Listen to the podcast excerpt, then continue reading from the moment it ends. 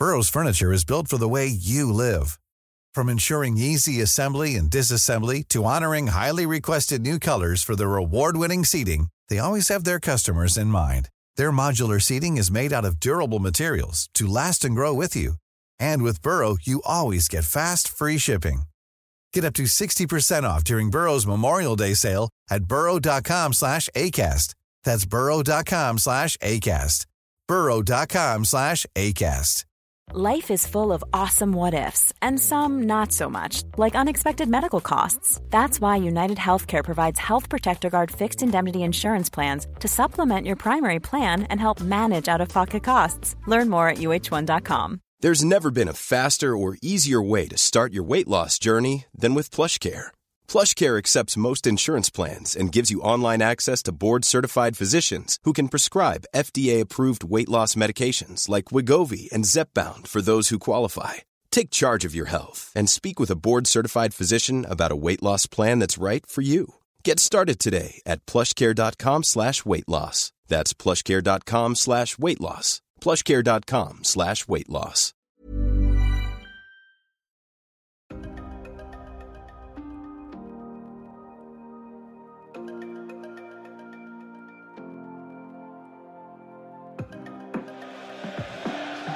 This is the Toffee Web Podcast.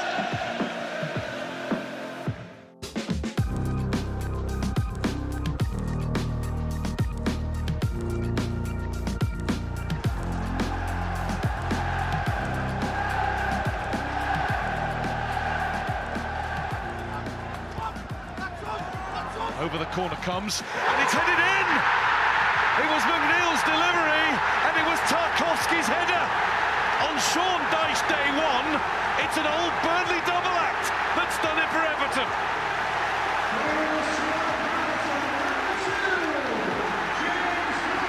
And it's a routine they've been trying from the start. The deep, deep corner.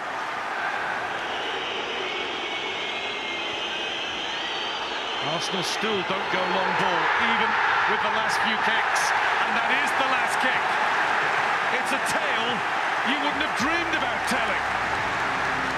As Everton win for the first time in nine Premier League games, and they beat a team that's been unbeatable in their last 13. Day one for Sean Dyche has gone very well indeed.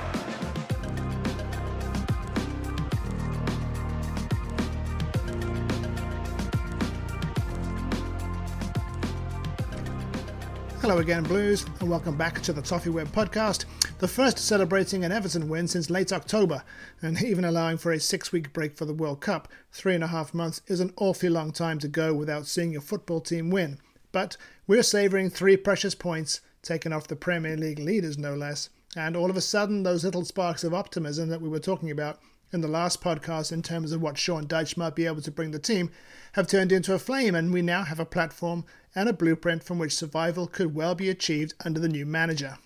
We'll talk about the performance and the noticeable difference in the team between those last few matches under Frank Lampard and what we saw on Saturday. We'll get into some of the individual displays as we go, and at the end, we'll see where each of us thinks Everton will end up this season in terms of the relegation battle. But we'll start, of course, with Saturday, Sean Dyche's debut game in charge, and a tremendous result against Arsenal. Uh, Paul, you were concerned about the atmosphere for a lunchtime kickoff, uh, while some others were worried that the protests might put a negative spin on the day, but there were absolutely no worries on either score, were there? Goodison was bouncing, and the team responded brilliantly, didn't they?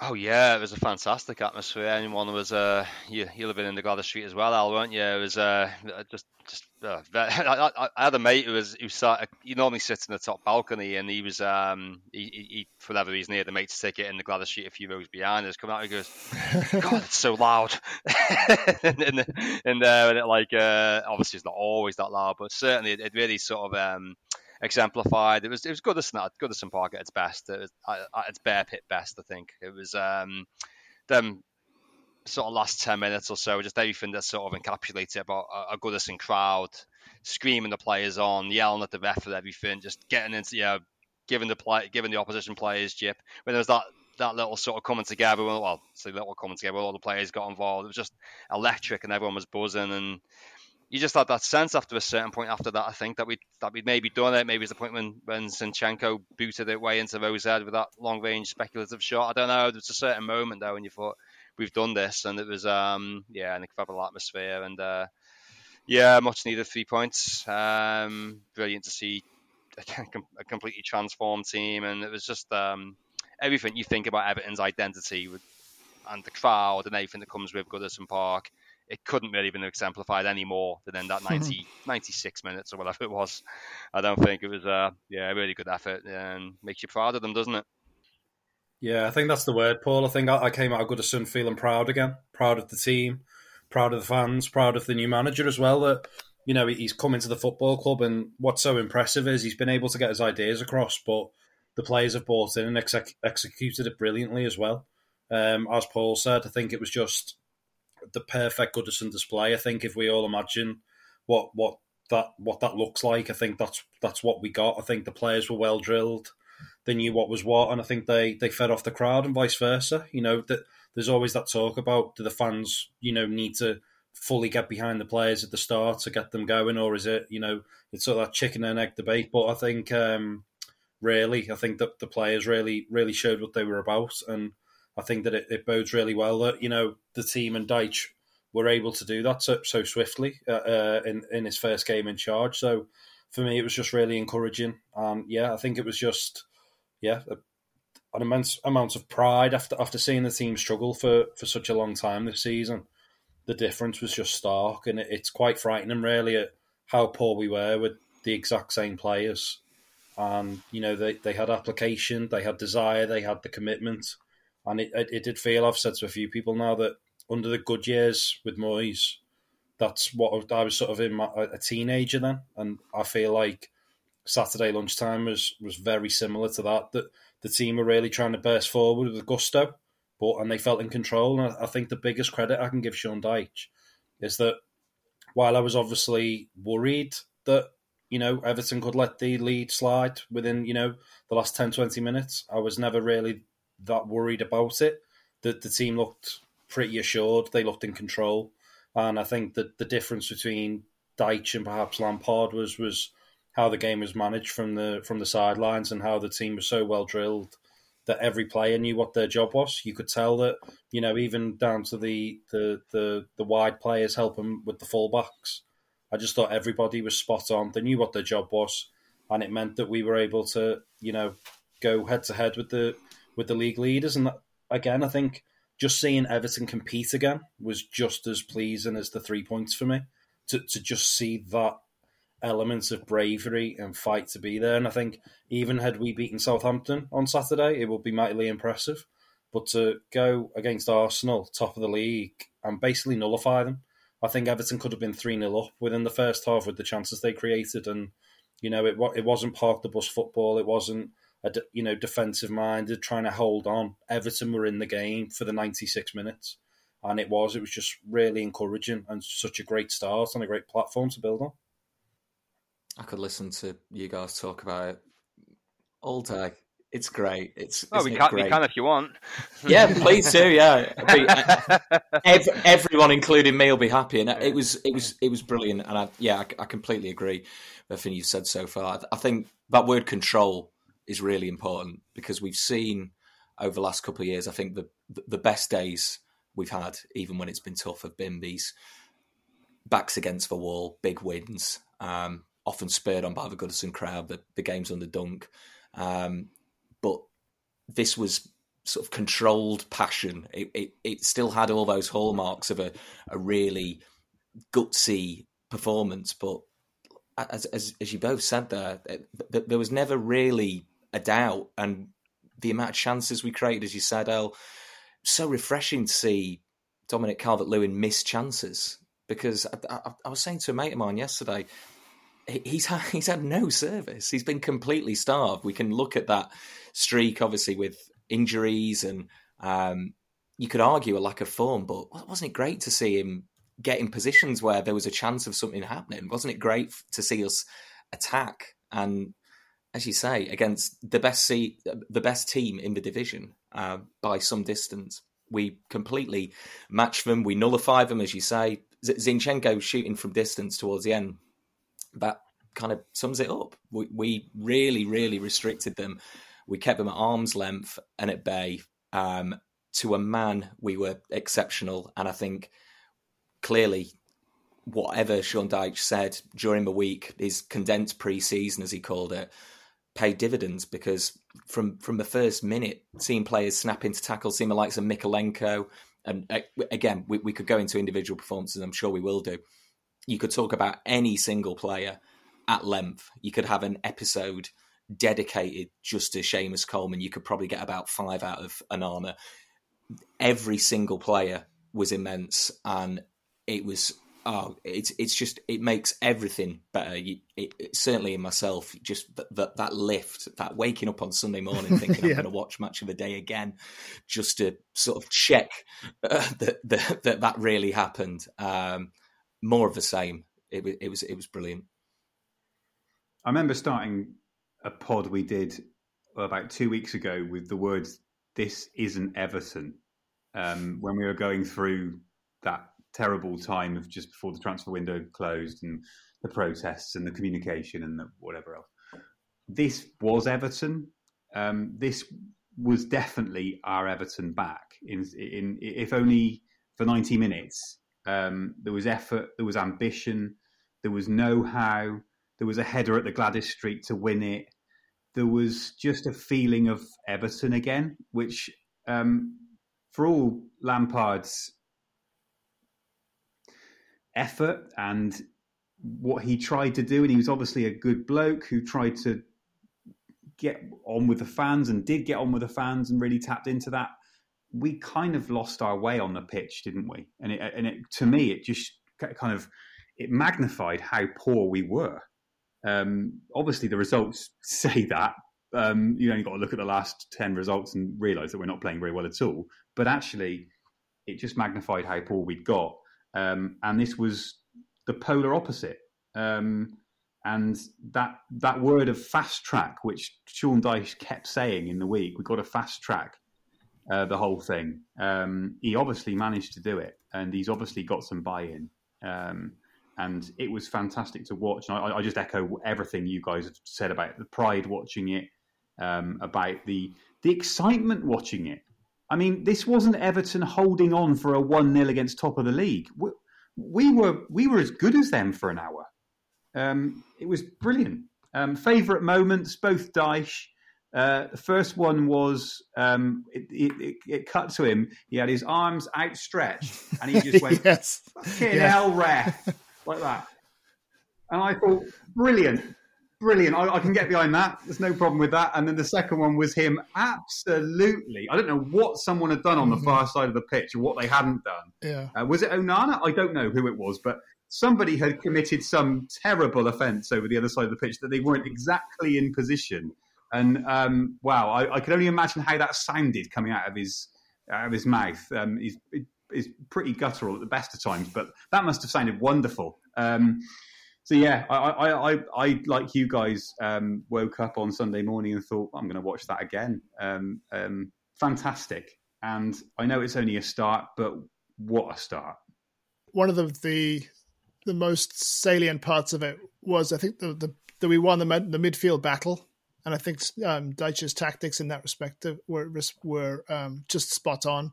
Um, I mean, your defensive tactics are just as important as your attacking tactics. Um, and it, it seemed like Dyche had a tactical blueprint for that match uh, that particularly nullified the the passing lanes between you know Arsenal's most dangerous players, particularly Odegaard and Saka. Um, and so, you know, different people have different answers to the question: what is beautiful football? What's great football? Um, you know, we we might have um, inspired perhaps at one point to to emulate the likes of City and you know these these sort of slick passing teams. But you know, the Everton DNA from the teams of the the eighties, you know, it's a mixture of direct football um, with intricate passing and wing play and crosses into the box and aerial threat in the box. And it seems very much as though um, Dyche has a keen understanding of that. Um, you know, he remembers those teams of the 80s and the Dogs of War of the 90s. And I feel that perhaps he more than maybe any other manager that we could have got at this point. Um, you know, he's the one to, to, sort of to bring that, that kind of style back. And if he does, I don't think any of us will be complaining, particularly if the results keep coming. Um, you know, because we, we know we've tried the tippy tappy stuff with Martinez. We've tried the playing out from the back with Ancelotti and Lampard, and you know, both times with both managers, you know, we found the players just unable to produce that sort of football without getting themselves into trouble. Um, you know, or just as we've seen under under both of those managers, the, the attack just grinding to a halt, um, and Goodison just becoming frustrated and edgy and, and antsy. So, you know, to see us marrying that more direct style, um, getting the ball straight to Calvert Lewin more, um, but also leveraging, you know, that pace and power in transition that we have with the legs of Onana and Doucouré, that was exciting um, from that point of view. And what, you know, we might eventually be able to, to develop. I liked that Dyche was saying that there is more to come. Uh, this was just a starting point, but there is more to come technically, tactically.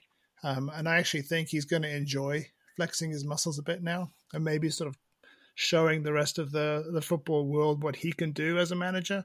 Um, so that was the, the big the big thing for me. Obviously, the result was fantastic, but it was great to see that this wasn't sort of archetypal Dyche ball, 4-4-2, lump it up, and or low block and park the bus. It wasn't that at all.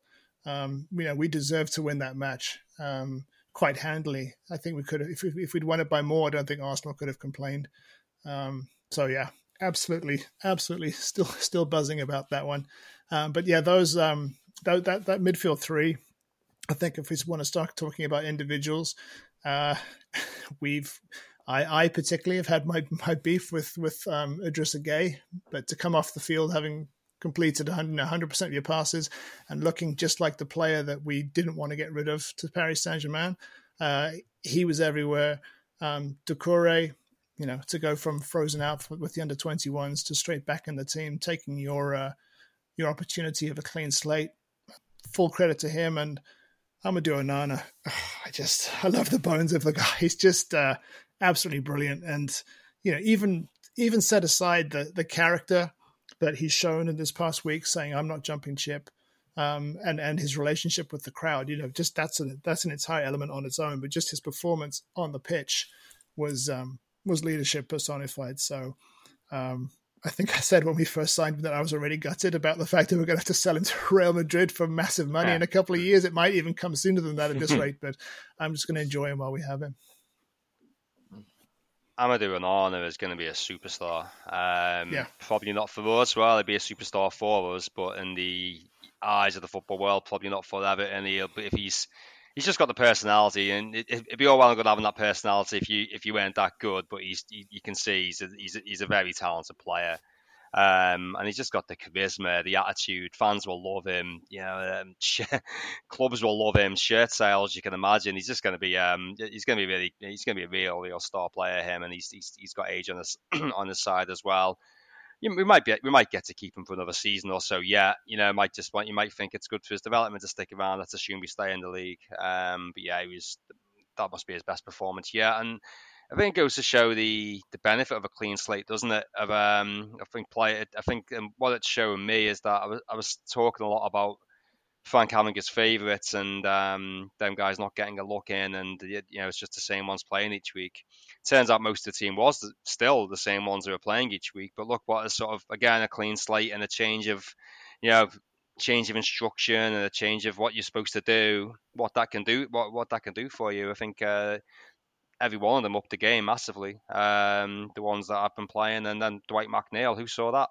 who, saw, who, who, saw that coming? Obviously, Sean Sean Dyche did because he knows what to expect from him, what to get, how to get the best out of him. Um, it's just great to see that. Yeah, you know, relatively direct football, but just the just the basics, right? Really, just like you know, get half a yard on your on your um on your fullback and whip a ball in. No no messing around and cutting back inside. And just just get the ball in the box. Try and seek out. And then we had we'd build pressure from corners. And I think that that's how we sort of swayed momentum back in our favour probably in the first half. That sort of spell of a series of corners and sort of pinning Arsenal back a little bit. You know, and it's it's what it's what Goodison's all about. It's about yeah, as you say, it's it is our identity. I think it's what the crowd identify with is that sort of scrapping and fighting for everything. And uh, certainly the midfield three did that. And um, yeah, certainly that all, all down to the manager, all down to that sort of clean slate and that change of approach and environment. And um, great to see the players respond. Um, yeah, just it's hard to see. It's it's one win. It's it's against the top the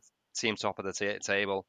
It's important we stay grounded because it's a, a, not a couple of quick defeats and yeah, I mean, and and it, it's going to be um, it, it's it's going to continue to be difficult. At the same time, it's difficult to not, given it so long since when, as you said at the start, Lyndon, it's difficult to not to get a bit carried away, given given the um, just the being as as much as it is the the win against Arsenal, bringing back to that sort of Everton we've craved really for, if we're honest, years really. And it's it's one game, and if we can just carry on with that blueprint, uh, I think Sean's half the way there really. Just to just to jump in on the corners thing, there was a brilliant moment in the second half when the ball spun up yeah. in the air and hit the corner flag, and it went just for a throw in, and the whole ground went oh, and I just what other Premier League ground would you get such, such a reaction to a not quite a corner? I thought it was a brilliant moment, and it does sum up what we what kind of triggers us. You know, we, we are used to that, um, and that's a you know all of a sudden that's a good thing. A corner. Um, I just thought that was a lovely little moment. Uh, not not quite because it wasn't a corner; it was a throw, but it, it was um, yeah, it just summed up what what we relate to as Evertonians.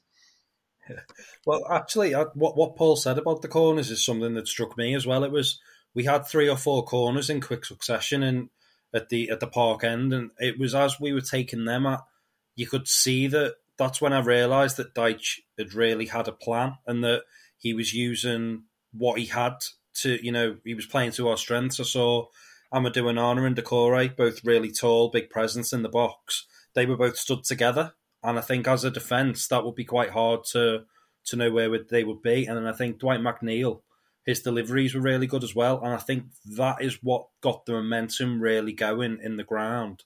And I think that's what also put a bit of doubt in the Arsenal players' minds because all of a sudden they they were knocking the ball around quite well in the first sort of 15, 20 minutes. And after that, I just I, I feel like they went a bit more direct. Um, and I think it's because they knew they were in a game. So that was sort of like a really big moment for me. Those those corners, and then it's no surprise then that the goal came from a, a similar sort of spell of spell of pressure. And it's as you said, Andy, that's that's what gets us going. And you, there's something in the air at Everton that you know I don't know if it's unique just to Goodison or if that's just football fans in general. But I feel like you can sense when a goal is coming or a moment. And I think that's hmm. why the we love the corners because you know the the famous saying about you know put the ball in the Gwladys Street will suck it in, and I do genuinely think there's something in that, and I think that spell of pressure while it buoys the Everton players. I think you know we've we've shown in the past, haven't we? Arsenal top of the league, but the atmosphere and that togetherness that the team and fans can have when things are going right on the pitch, it can have a really detrimental effect on the opposition. So as Paul said before, it was like classic Goodison, and as you said, Andy, that was Everton, and I think it was just it was the fact the players were were so good in that transition as well of you know Idrissa Gana Gueye having hundred percent pass completion. I think that's obviously down to him, but it's down to his teammates as well to be in the right place at the right time. As they broke, they were all supporting each other. It almost seemed as well that there were relationships on the pitch again. It's only one game, but you could see those. You know, I've said on on the podcast all season that Onana felt like a spare part with Gueye in the team. Now with the Doucouré, it looks like a perfect midfield three. Just from that from that game, you know, it, it's you've got the best out the three of them of where they can be on the pitch, and I think as Paul said as well, it's about you know getting those balls in the box. McNeil sometimes in front of me in the Gwladys Street was literally head down, run and he'd run, but then he'd always get the delivery in. He'd always get a corner. He'd always make sure the Arsenal player tackled him for a throw in.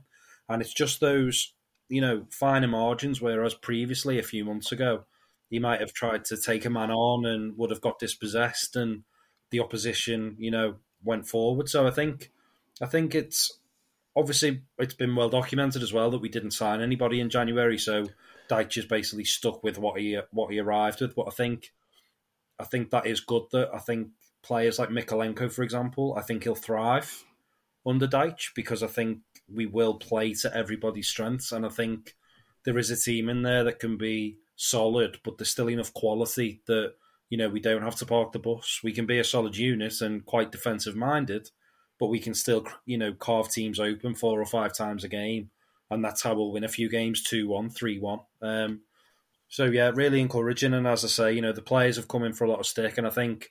I think the before uh, Abdoulaye Doucouré, I think Saturday really meant a lot to him. I saw at full time he sort of collapsed into a heap when the goal went in, the players celebrated in front of where I sit, and Doucouré was there patting the badge and like geeing the crowd up, and he was just this smile was massive. He was just beaming. He was just, and that that's good. That because you know he could have he could have moved in January if if maybe Lampard had stayed and that relationship had broken down. But it was nice to see a player who wants to be there and and is thrilled to see Everton doing well. Because you know, for, for some player it is just a job, but you can see that Saturday's win, it, it meant something to Doucouré, and I think you know it, it meant so much to the forty thousand in front of the stadium as well. I, I completely agree, and I, I, all of these things are very simple, aren't they? You know, playing playing with effort, playing with purpose, putting set piece in the box. I mean, th- th- we we went from no corners beating the first man for yeah. months. It seemed like mm-hmm. three good ones in a row. It was it was so refreshing. But but set pieces with a plan. It's such an important part of the game, and as, as we've said, we, have got players in there who are a real threat from set pieces. If it's not Doucouré, it's Onana. If it's not Onana, it's Tarkowski. There's some real. That's that's why I mentioned Calvert Lewin mm. as well. There's, there's some real presence in there. So, like you say, but the likes of Dwight McNeil as well, getting his head down, running at people, and putting a ball into the box. I mean, he was he was transformed because he clearly just been told to do a really simple thing, which is when you haven't got the ball, absolutely run your arse off mm-hmm. more than you ever have. Well, certainly in Everton shirt, he was everywhere. He was absolutely everywhere. He was fantastic. But when you're on the ball, you're a player who's got a good left foot. Put the ball in the box. If you're on a set piece, put it in deep. Someone will get on the end of it. And it, very simple instructions, but clearly it, it, it made a difference. And yeah, to, to go back to that midfield three, I think we've, we've, we've said quite a few times during the season, yeah, are certain players kind of both trying to do the same thing? Is it a bit confused? Gueye, one minute he's sort of a strange attacking midfielder and that's seemed to lose a ball and there's, there's always like turnovers that end badly. Likewise, when he's sitting in deep and he's has to take the ball in tight areas, his passing isn't great. He, he he was asked to do a very simple thing: harry, destroy, get in there, do that interception thing that made him famous, and he did it. Doucouré, likewise, rangy, great on the ball, allowed us sort of a breather, got us up the pitch, did very simple things but did them well. Onana it was hmm. like a highlights reel. It was it was just a personal. It it, it was a a meme generator. Like everything he did was a viral moment. It was it was fantastic. It's absolutely brilliant to watch, and I think if if we tie it into both this idea of doing simple things really well, but also generating that response from the crowd, he, he was fantastic at that. He he really just seemed to get the occasion, not rise to it, but he, he was the occasion. He was he was outstanding. He was absolutely outstanding, and I think it's certainly not hyperbole to talk about moves to bigger sides, but for now, let's just as as we did with Richarlison, as we've done with previous players, let's just really enjoy him and and, and build a side around him. Um, but but like I say, you could quite easily lavish the same praise on. You could talk about Iwobi did really well in a position. I was going to say we haven't even really yeah. even mentioned him yet, yeah. he's one of our best players on the season. He's fantastic. Talk about him. I, I, I, want to just sit back and listen and remember. Talk about him. the thing you can say about him was that he wasn't the standout player on the pitch, and yet hmm. played his role, you know, to to the fullest. Um, and it's nice that we can have that that that midfield three that we're talking about, and also have Iwobi yeah. in the side. You know, so it's uh, it, that, those are the things that are going to stand us in really good stead uh, going forward. Um, just go back to what um, El, you were saying about the, the margins being fine. I think at, at times this season they have been fine, um, and a lot of it is to do with game management. You know, we've taken the lead against Manchester United, we've taken the lead against Wolves, taken the lead against Southampton, and just an inability to sort of settle and, and, and to, to manage the game properly has seen us fall on the wrong side of that margin. I think in recent weeks those margins have obviously got bigger in some senses. Like the the Brighton game in particular was was just horrendous. Uh, West Ham, you know, obviously we just we just just fell apart, lost our shape. Um, now you obviously want them playing for the shirt, but I think you can often tell whether or not they're playing for the manager in in their performances. And I think you could see in games like the Merseyside derby at Goodison uh, under Benitez, um, and those games are towards the end of his reign. Um, that there was a lack of faith in the manager. I think again, you look at the Brighton game, the Southampton game, the West Ham games under Lampard. Again, it's a team that is maybe not not playing for its manager, but one that certainly lost confidence in him, um, which is a shame because I think we all wanted it to work. Um, you know, with Frank, I think I think he got the club in so many ways, but he and he was clearly desperate to succeed, but it just wasn't working. And I think you can say you can say that after watching that match against Arsenal, um, just the, the difference um, that all that experience that Dyche has, um, and you know, just that, that game management experience is going to be massive for us. Um, now, obviously, as we've been saying, the players now need to back this up with consistent performances. We've had new manager bounces in the past, um, but it, it, doesn't feel like Dyche isn't the sort of person who's going to allow them to drop their standards, and um, that's what I like. Um, I think Lampard allowed them to, or um, wasn't able to prevent them from dropping their standards. Um, and so, when you see how organized we were under Dyche on Saturday, how professional we were, um, it's uh, it's yeah, it's it's really encouraging. So yes, we, I understand the, the need for caution, uh, the notion that one swallow doesn't make a summer, as one of the talking point posts on the website stressed earlier today. But I have confidence in in Dyche's experience and that we are going to be a hell of a lot better at managing games now than we were under Lampard, and that could make all the difference. Um, so my, I think my lingering concern now is um, is the fitness of Calvert Lewin. Um, it's encouraging. I think there was a tweet from El Bobble earlier saying that his scan today didn't turn up anything serious. So it might just be a case of us um, sort of managing his minutes for now and, and nursing him through games, um, because there was a there was a difference in our ability to hold the ball up front when Maupay came on. Um, I think his his brand of um, narkiness is going to become is going to be quite useful at times. Um, but he's not. Uh, he's obviously not the aerial presence that we need to keep the ball up top. So that that that is my concern um, perhaps my biggest concern at this point. Um, but uh, yeah, again, to, to go, talk about the rest of the team, uh, I think to, it's good things to talk about the both fullbacks. Um, I think Mykolenko has had um, he's struggled this season, but when he is just concentrating on what he's best at, defending um, and sticking to his man and keeping a um, a really top class winger in his pocket, um, I think you know great um, respect to him. And then Seamus on the other side. I mean, he just keeps rolling back to years, and uh, I, I, like that that that sort of clip that's been doing the rounds on Twitter where they focus in on him when the goal goes in, and he just goes down onto his haunches, and you just know that he's uh, the the relief that's coursing through him because. Uh, you know he's he's he's lived this th- through nine different managers now the poor guy. Mm-hmm. and he's just i just feel for him so much. He just deserves he just deserves a break. He deserves to to go out with his team on the up. And if we could you know if we could somehow win a trophy before he retires then so much the better. But just the, the worst thing for me would would for him to go out with us having gone down because that would just probably break his heart.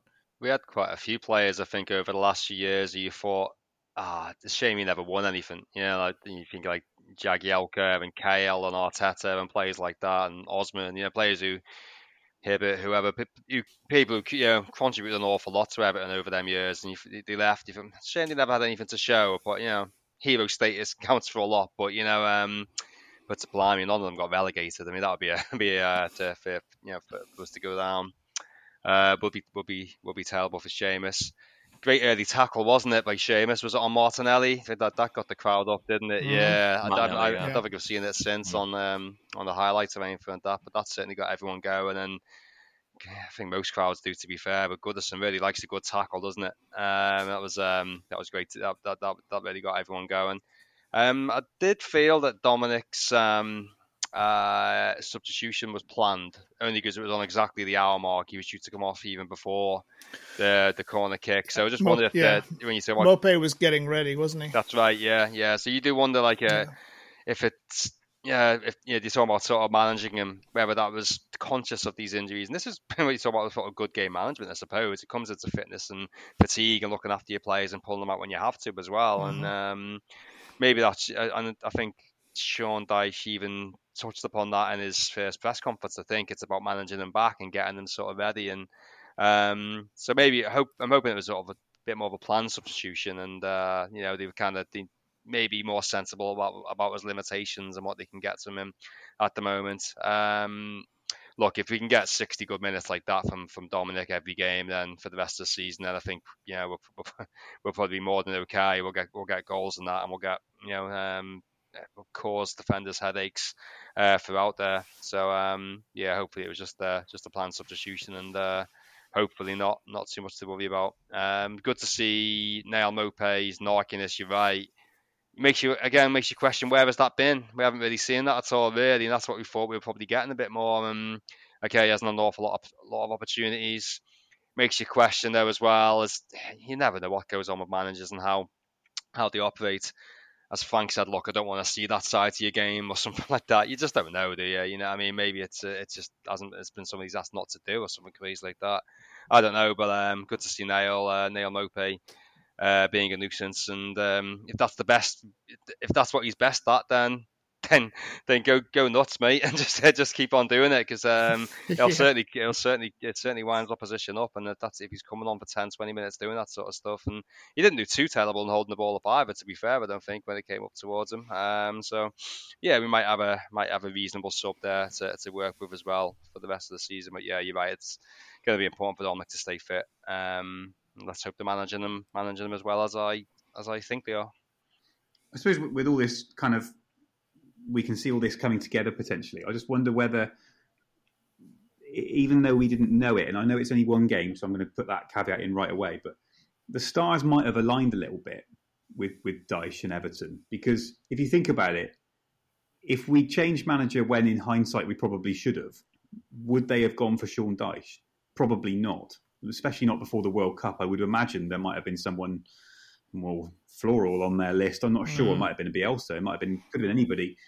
Um, so that might be perfect. In terms of the first two fixtures, I looked at it and thought, crikey, that that is tough. Like the league leaders and the Anfield Derby, which new Everton manager would ever want that, really? But actually, the way it, the way they played Saturday, and if they played, I mean, forget the result. If they play like they did on Saturday again on Monday, then it's given us a hell of a foundation for the rest of the. I, I was thinking, well, he's kind of only got 16 games, really. He hasn't got 18, yep. but mm-hmm. just proves he, he's definitely got 18. Um, and and with the squad, I, I said it last week, uh, and and now I, I, I'm I even I think it even more now that it might it may have it may in some ways have been better that he just had what was there um, because by by employing him hopefully you have created new signings. I mean, if Mo, if um, well, Maupay, yes, but if if um, McNeil plays anything like that for the rest of the season, that is a new player to mm-hmm. us essentially on what what we were seeing and before. And as well. Um, and Doucouré as yeah. well. Um, so you know, um, let's not forget we've got Garner to come back. Mm. Um, th- there are Patterson will come back at some mm-hmm. point.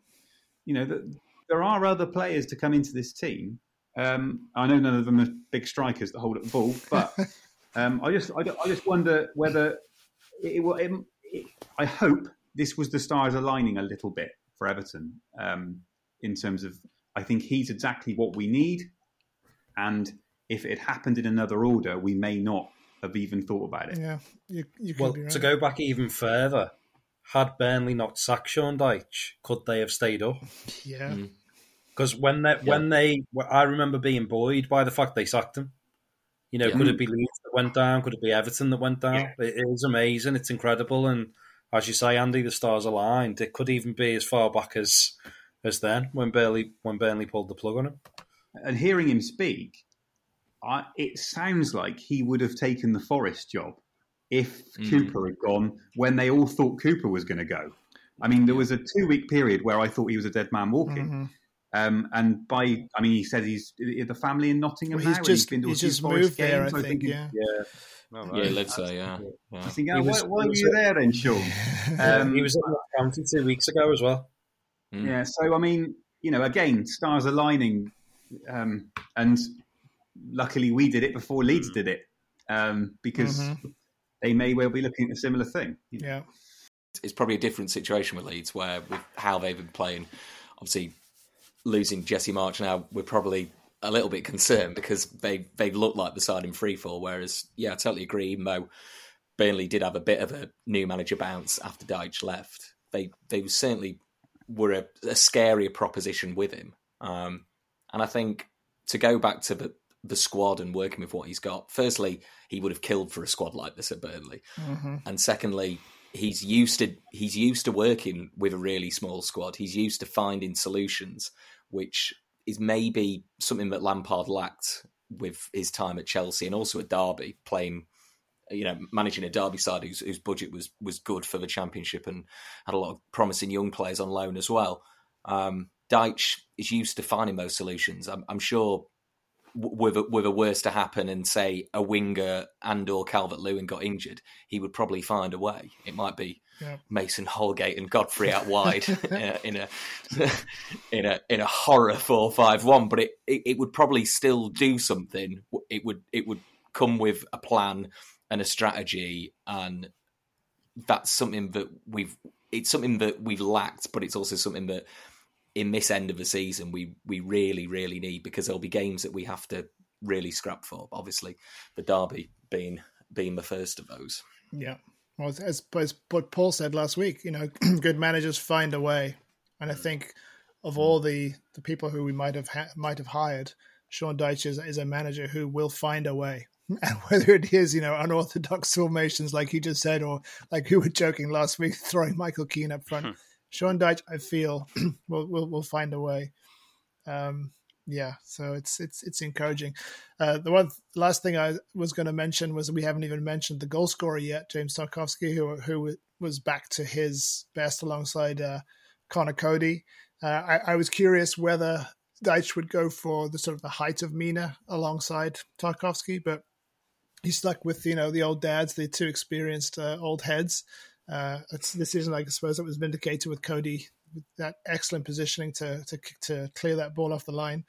Uh, you know, to keep goalless at that point. So, um, yeah, it's uh, again, I, I, sort of just keep coming back to the um, to the notion that that he's going to look at what he has and he's going to find the right mix and the right solution and tailor it, you know, tailor it to, to the various oppositions that we have uh, in front of us, rather than trying to play one way, which I think uh, at times obviously Lampard was guilty of.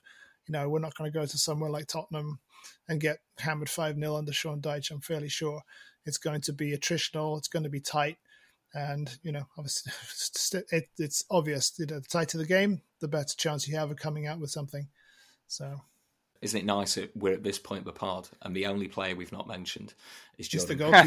yeah, shows you, yeah. just shows you, shows you what a good performance it was. Yeah, we had that. Yeah, there was there was a moment I really liked with Pickford as well. With um, basically, you could see they were taking direction from Dyche and um, Tarkowski and Coady both went wide on the six yard box to go to go short and Seamus Coleman was was disagreeing basically to go long, and it was great that then they looked over to the dugout and Dyche was you know supportive of that, and they went forward. And I remember the ball went long, and I think it did go out for a throw, but Coleman and Tarkowski both acknowledged that it was the right way to go, and I think that was maybe part of the plan that you know we still can go short if we need to, but it's good now that the players have assessed the situation and thought, no, we need to go long. Whereas I think under previous managers, they've been too rigid and stuck with it and just stuck with it, stuck with it, stuck with it. And I think that's what frustrates the crowd. So for me to see the, the defence and the goalkeeper discuss and say, no, let's do this and have the support from the manager, I think that was really encouraging as well. Because again, it's it's about game management. It's not about sticking to a style, win, lose, or draw. It's about assessing the opposition and thinking, how can we win the game? Um, so that was good as well the Goodison crowd's never been uh, keen on this this constant playing from the back, As? We've seen it, I think, with so many managers now since David Moyes. And you get you, you get it when you know you, when there's a time and a place to do it, sure. When there's opportunities to do it, and mix it up a little bit, sure. But I think it, Martinez it just drove everybody mad by the end. I think everyone was just so fed up with it. And then similarly with Frank, really, wasn't it? And uh, hopefully that's in the bin forever now at Goodison Park by that, because obviously there's only another season or so after Goodison Park um, after this. So hopefully that's uh, and Sean Dyche is there for the whole of that time. So uh, hopefully that's that for the that's the last uh, last we've seen seen of that. Uh, Conor Coady played well, as you mentioned, Lynn, and yeah, um, I wonder if you went with match fitness and like uh, you've been a lot of talk about oh he's been doing the bleep tests and see he's there and you think he, he, obviously he must be well aware of Yerry Mina's injury record and maybe he's thought yeah I, I, can count on these guys who, yeah. you know, to, yeah. to, get us through the game. And uh, fair play to Conor. I, have never not really been a big fan of his for a lot of this season, particularly more recently. But yeah, good on him. He had a really good game and back to maybe how he was like in the first few games for us. So hopefully he can just uh, pick up that you know keep that up now for for the rest of the season because yeah, it's it's important to have a good partnership back there. Um, Pickford, yeah, nothing to do, did he? That booking was harsh. I thought he was left. He was busy chatting to chatting to and then turned around and booked Pickford for no. Pickford was waiting for the get on with the game. I thought it was ridiculous, but um, but there you go. I guess if that's the uh, bit of a minor complaint, I suppose, given given the whole game, wasn't it? So uh, I'll take their minor complaints moving on. Yeah, he was kind of pushing his luck a bit. So, Okay. Just wonder about Demarai Gray. Well, mm. I mean, I think if if we'd all picked an eleven, I think he would have yeah. been in it. Yes. Yeah, but I gather he had some kind of groin injury and didn't train until Friday or something, so that was why he didn't okay. make it on or wasn't in the mm. eleven. But yeah, he does. He certainly offers a different uh, a different option, a different dimension. So, and I think you know he's one of our one of our top goal scorers which isn't hard. but it's nice to have him as an option for sides where we probably will have more of a ball. I mean, that's the thing. It, it wasn't anti-football, was it? By any means, we, we, were progressive, but we had a lot less possession than we've been used to.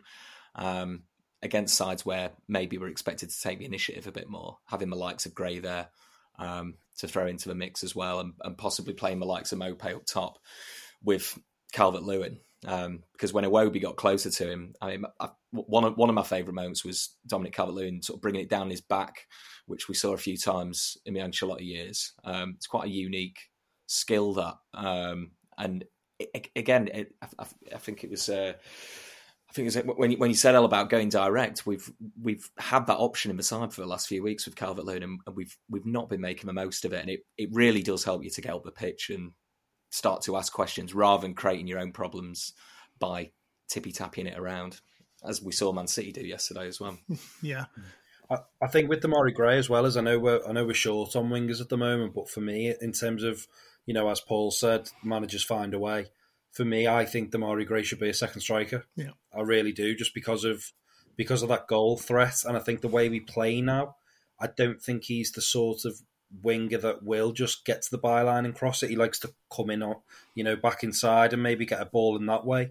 And I think the way Dyche plays, I think I would much prefer to see different players out wide and Demarai Gray being the sort of like a buzz around Calvert Lewin, so that any balls that drop down, you know, he's got the pace, and I think he's got those those runs as well where he can arc his run uh, to you know stay on side, but then beat the defender for pace. And then I think one on ones, you know, he, he's a great finisher as well.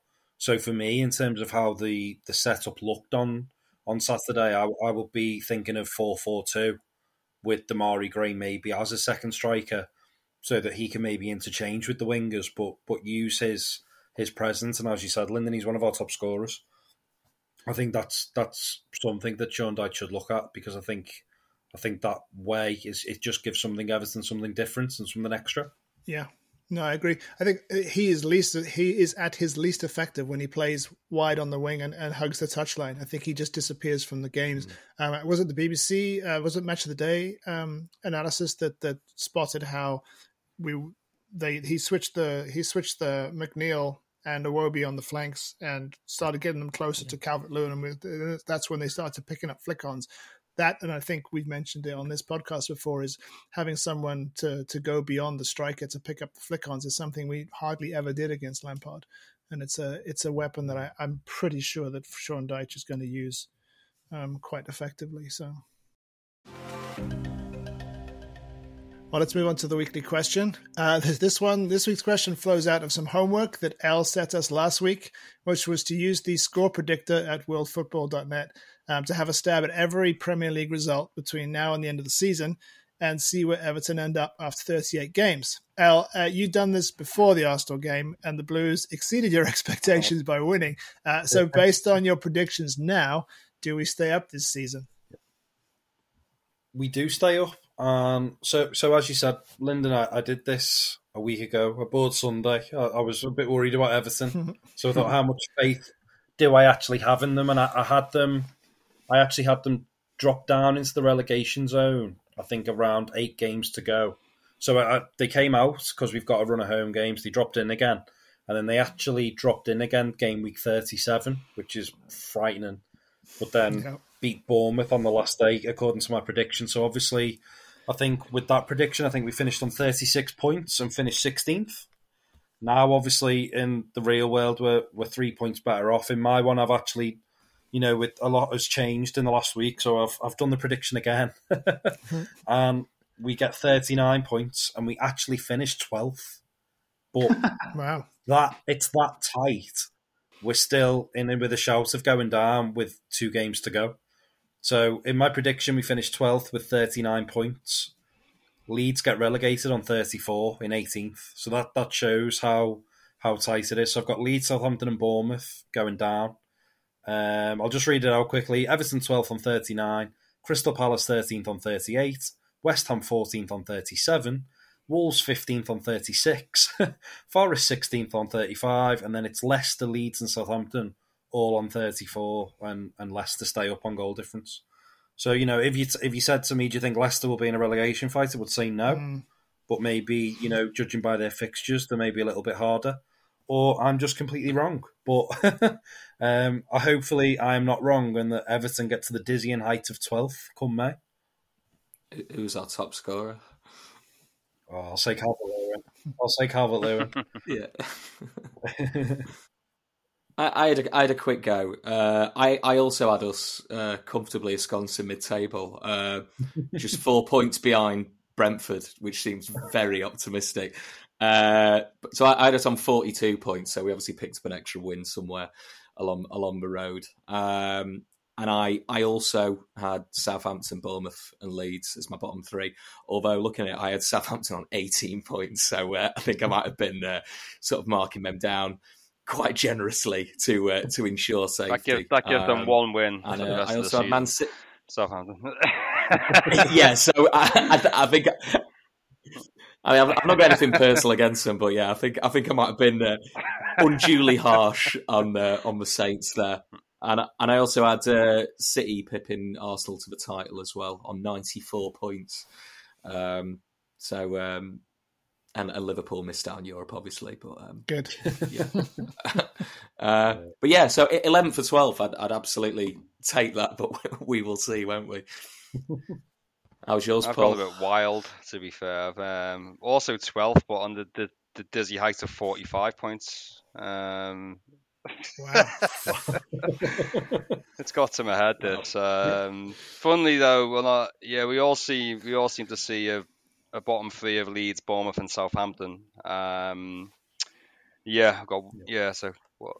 Everton 12 from 45, Leicester 13th from 41, Villa 14th from 41, Palace 15th from 41, Forest 16th from 39, and Wolves 17th from 38. But yeah, I think I think Leeds to drop in just in the last couple of games. Um, Arsenal to win the league, Liverpool to finish sixth. We've got, um, but uh, yeah, I think um, I gave us a, maybe a couple of uh, overly generous wins there in that. Um, it's you know I'd, I'd love I wish I'd done this before like Al has before the Arsenal game and and now. So I don't think of anything like as uh, it's it's amazing what what positivity does I suppose and how much more positive you think about results because um, yeah I don't think we'd reach well we would we wouldn't have 45 points I'm pretty sure if um, I'd done this before the Arsenal game so uh, yeah um, but. I think we're just so much more confident, aren't we? Is what it's showing. Yeah, I mean, from that uh, following that result, and yeah, maybe we're getting a bit uh, being a bit silly saying we're finished 12th on all these varying point totals, but um, yeah, it just shows the positivity that a huge performance can bring. I haven't done the homework, so I'm actually I'll have to go into detention. But I, am just do, quickly doing the sums here. Uh, three three times seventeen is fifty-one. Uh, add to the 18 we've already got. I make us on 69 points, um, which is looking good, isn't it? Um, nice. That's a bit of optimism for you. Uh, having not done the, the, the whole thing, I, I remember saying when when do I say this about a month ago that I couldn't see three worse teams, and I've had this in my head all season. Mm-hmm. Um, I now can, if we again, if we take the blueprint forward, it's a, all a caveat, isn't it? But I can now see there are three worse teams than us in there. I mean, the bottom two at the moment, I would say, are definitely worse than us. Um, I think Wolves might be okay. Uh, I think um, Leeds will probably be in trouble whether whether they appoint the right man or not. Um, I suppose it just relies on them not getting too much of a bounce. Um, but I, I, would say Southampton, Bournemouth, Leeds look like the ones that will prop us up, and I hope that's true. Um, which is it, it, feels so much more. It feels so much different than it did last time I said that. Um, I think Forest have probably they probably got uh, Forest are the only other ones I think are maybe vulnerable, but they've got too many points. I think uh, they, have got 24 points already. I mean, that's quite a lot. I can't see Leicester dropping in there. I can't really see West Ham dropping in there. I don't think Palace might fall through the floor, but I doubt it. So it's those three, I think. Yeah, it's interesting because if you ask me now, do I think Forest will go down? I would say no.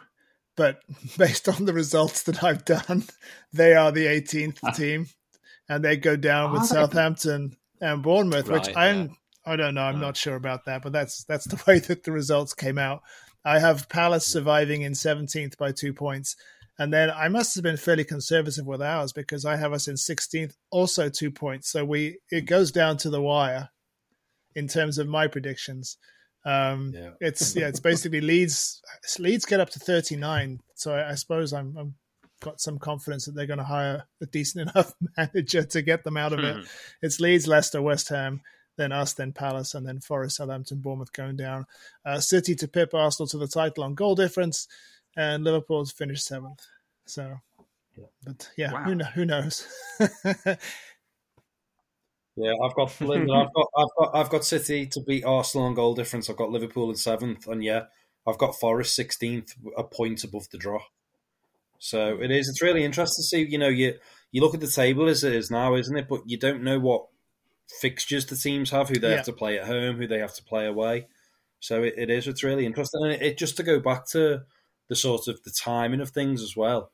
I think I mentioned on the last podcast if you if we if Everton had taken a point against those relegation rivals where we lost to, mm-hmm. you know, we are we're twelfth right now. I think just yeah. just in that difference because because even though it would only be a point that we got, we've gifted the teams three points as well. So you know we would have been taking points off them and climbing the table ourselves, and I think it is so tight down there. But that, that's something you said, Andy, as well about the, the three worst teams. All season we've been that poor. I, I even watched like League One games, and I think that was a better move than what I've seen Everton do this season. And now I watched I watched I watched Forest v Leeds yesterday, and I thought, yeah, we from what I saw against Arsenal, we've got more than what they've got. It, it, it, just the difference. Honestly, like massive kudos to Dyche because the difference in the performance was it was just night and day. And for, to do that within a week, I'm I'm really encouraged by you know what he could have us playing by May. Um, and I think it was it was as I mentioned before, it was just I'm almost more buoyed by the by the performance than the mm-hmm. result. And obviously, the result is key at the situation we're in. But I'm more excited and I'm more pleased about what I saw rather than the league table, um, because it just does bode well that we've been able to compete with such a fine team. When you started talking about League One and uh, Forest, I thought you were going to say Forest Green Rovers, not Forest versus Leeds. I thought you were going to make Forest Green Rovers support. well, yeah, yeah, honestly, even they were playing better than us. I think at, at times this season. hard, but yeah, if you guys pick them forty-two points or so and Lyndon on thirty-seven, I guess if the uh, if the truth's somewhere in between that, I guess we'll uh, we'll take that all day, won't we? To be fair. Yeah, absolutely. Yeah, yeah I think um, you know we, we we talked last week about how this team is better than 19th. Um, the the concern under Lampard was he wouldn't be able to get mm. you know the best out of the talent that was available. That okay, again, one performance, but it, it, it looks like Dyche is going to be more able to get the talent out of that team that exists. And I think that could be the difference, you know, in in that in getting a team that is probably on paper a mid-table team to finish mid-table, and that would be a, a phenomenal achievement. Um, going back to the uh, the notion that. Uh, I think we all felt that Dyche's season probably started in two games, or you know, when he was appointed in two games' time, uh, more or less writing off Arsenal and Liverpool. I think we go into Monday's derby game, given the uh, the crisis of confidence that they might have. All of a sudden, that that game has taken on a very different complexion. Um, but we'll probably try and uh, try and do a preview pod for that later in the end of the week or over the weekend. Um, but uh, in the meantime, Blues, enjoy this um, this rather strange feeling that we're having, uh, basking in three points and a win over a team that I think we can all agree was was comfortably uh, deserving of being top of the table, um, and may yet go on to win it. We'll see. Um, but uh, yeah, so until we return, uh, take care, Blues, and uh, up the Toffees.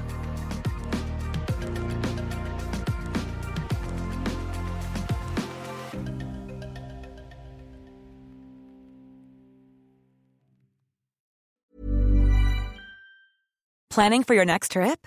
Elevate your travel style with Quince. Quince has all the jet setting essentials you'll want for your next getaway, like European linen, premium luggage options, buttery soft Italian leather bags, and so much more. And is all priced at 50 to 80% less than similar brands. Plus, Quince only works with factories that use safe and ethical manufacturing practices. Pack your bags with high-quality essentials you'll be wearing for vacations to come with Quince. Go to quince.com slash pack for free shipping and 365-day returns. Mom deserves the best, and there's no better place to shop for Mother's Day than Whole Foods Market. They're your destination for unbeatable savings, from premium gifts to show-stopping flowers and irresistible desserts. Start by saving 33% with Prime on all body care and candles. Then get a 15-stem bunch of tulips for just $9.99 each with Prime. Round out Mom's menu with festive rosé, irresistible berry chantilly cake, and more special treats. Come celebrate Mother's Day at Whole Foods Market.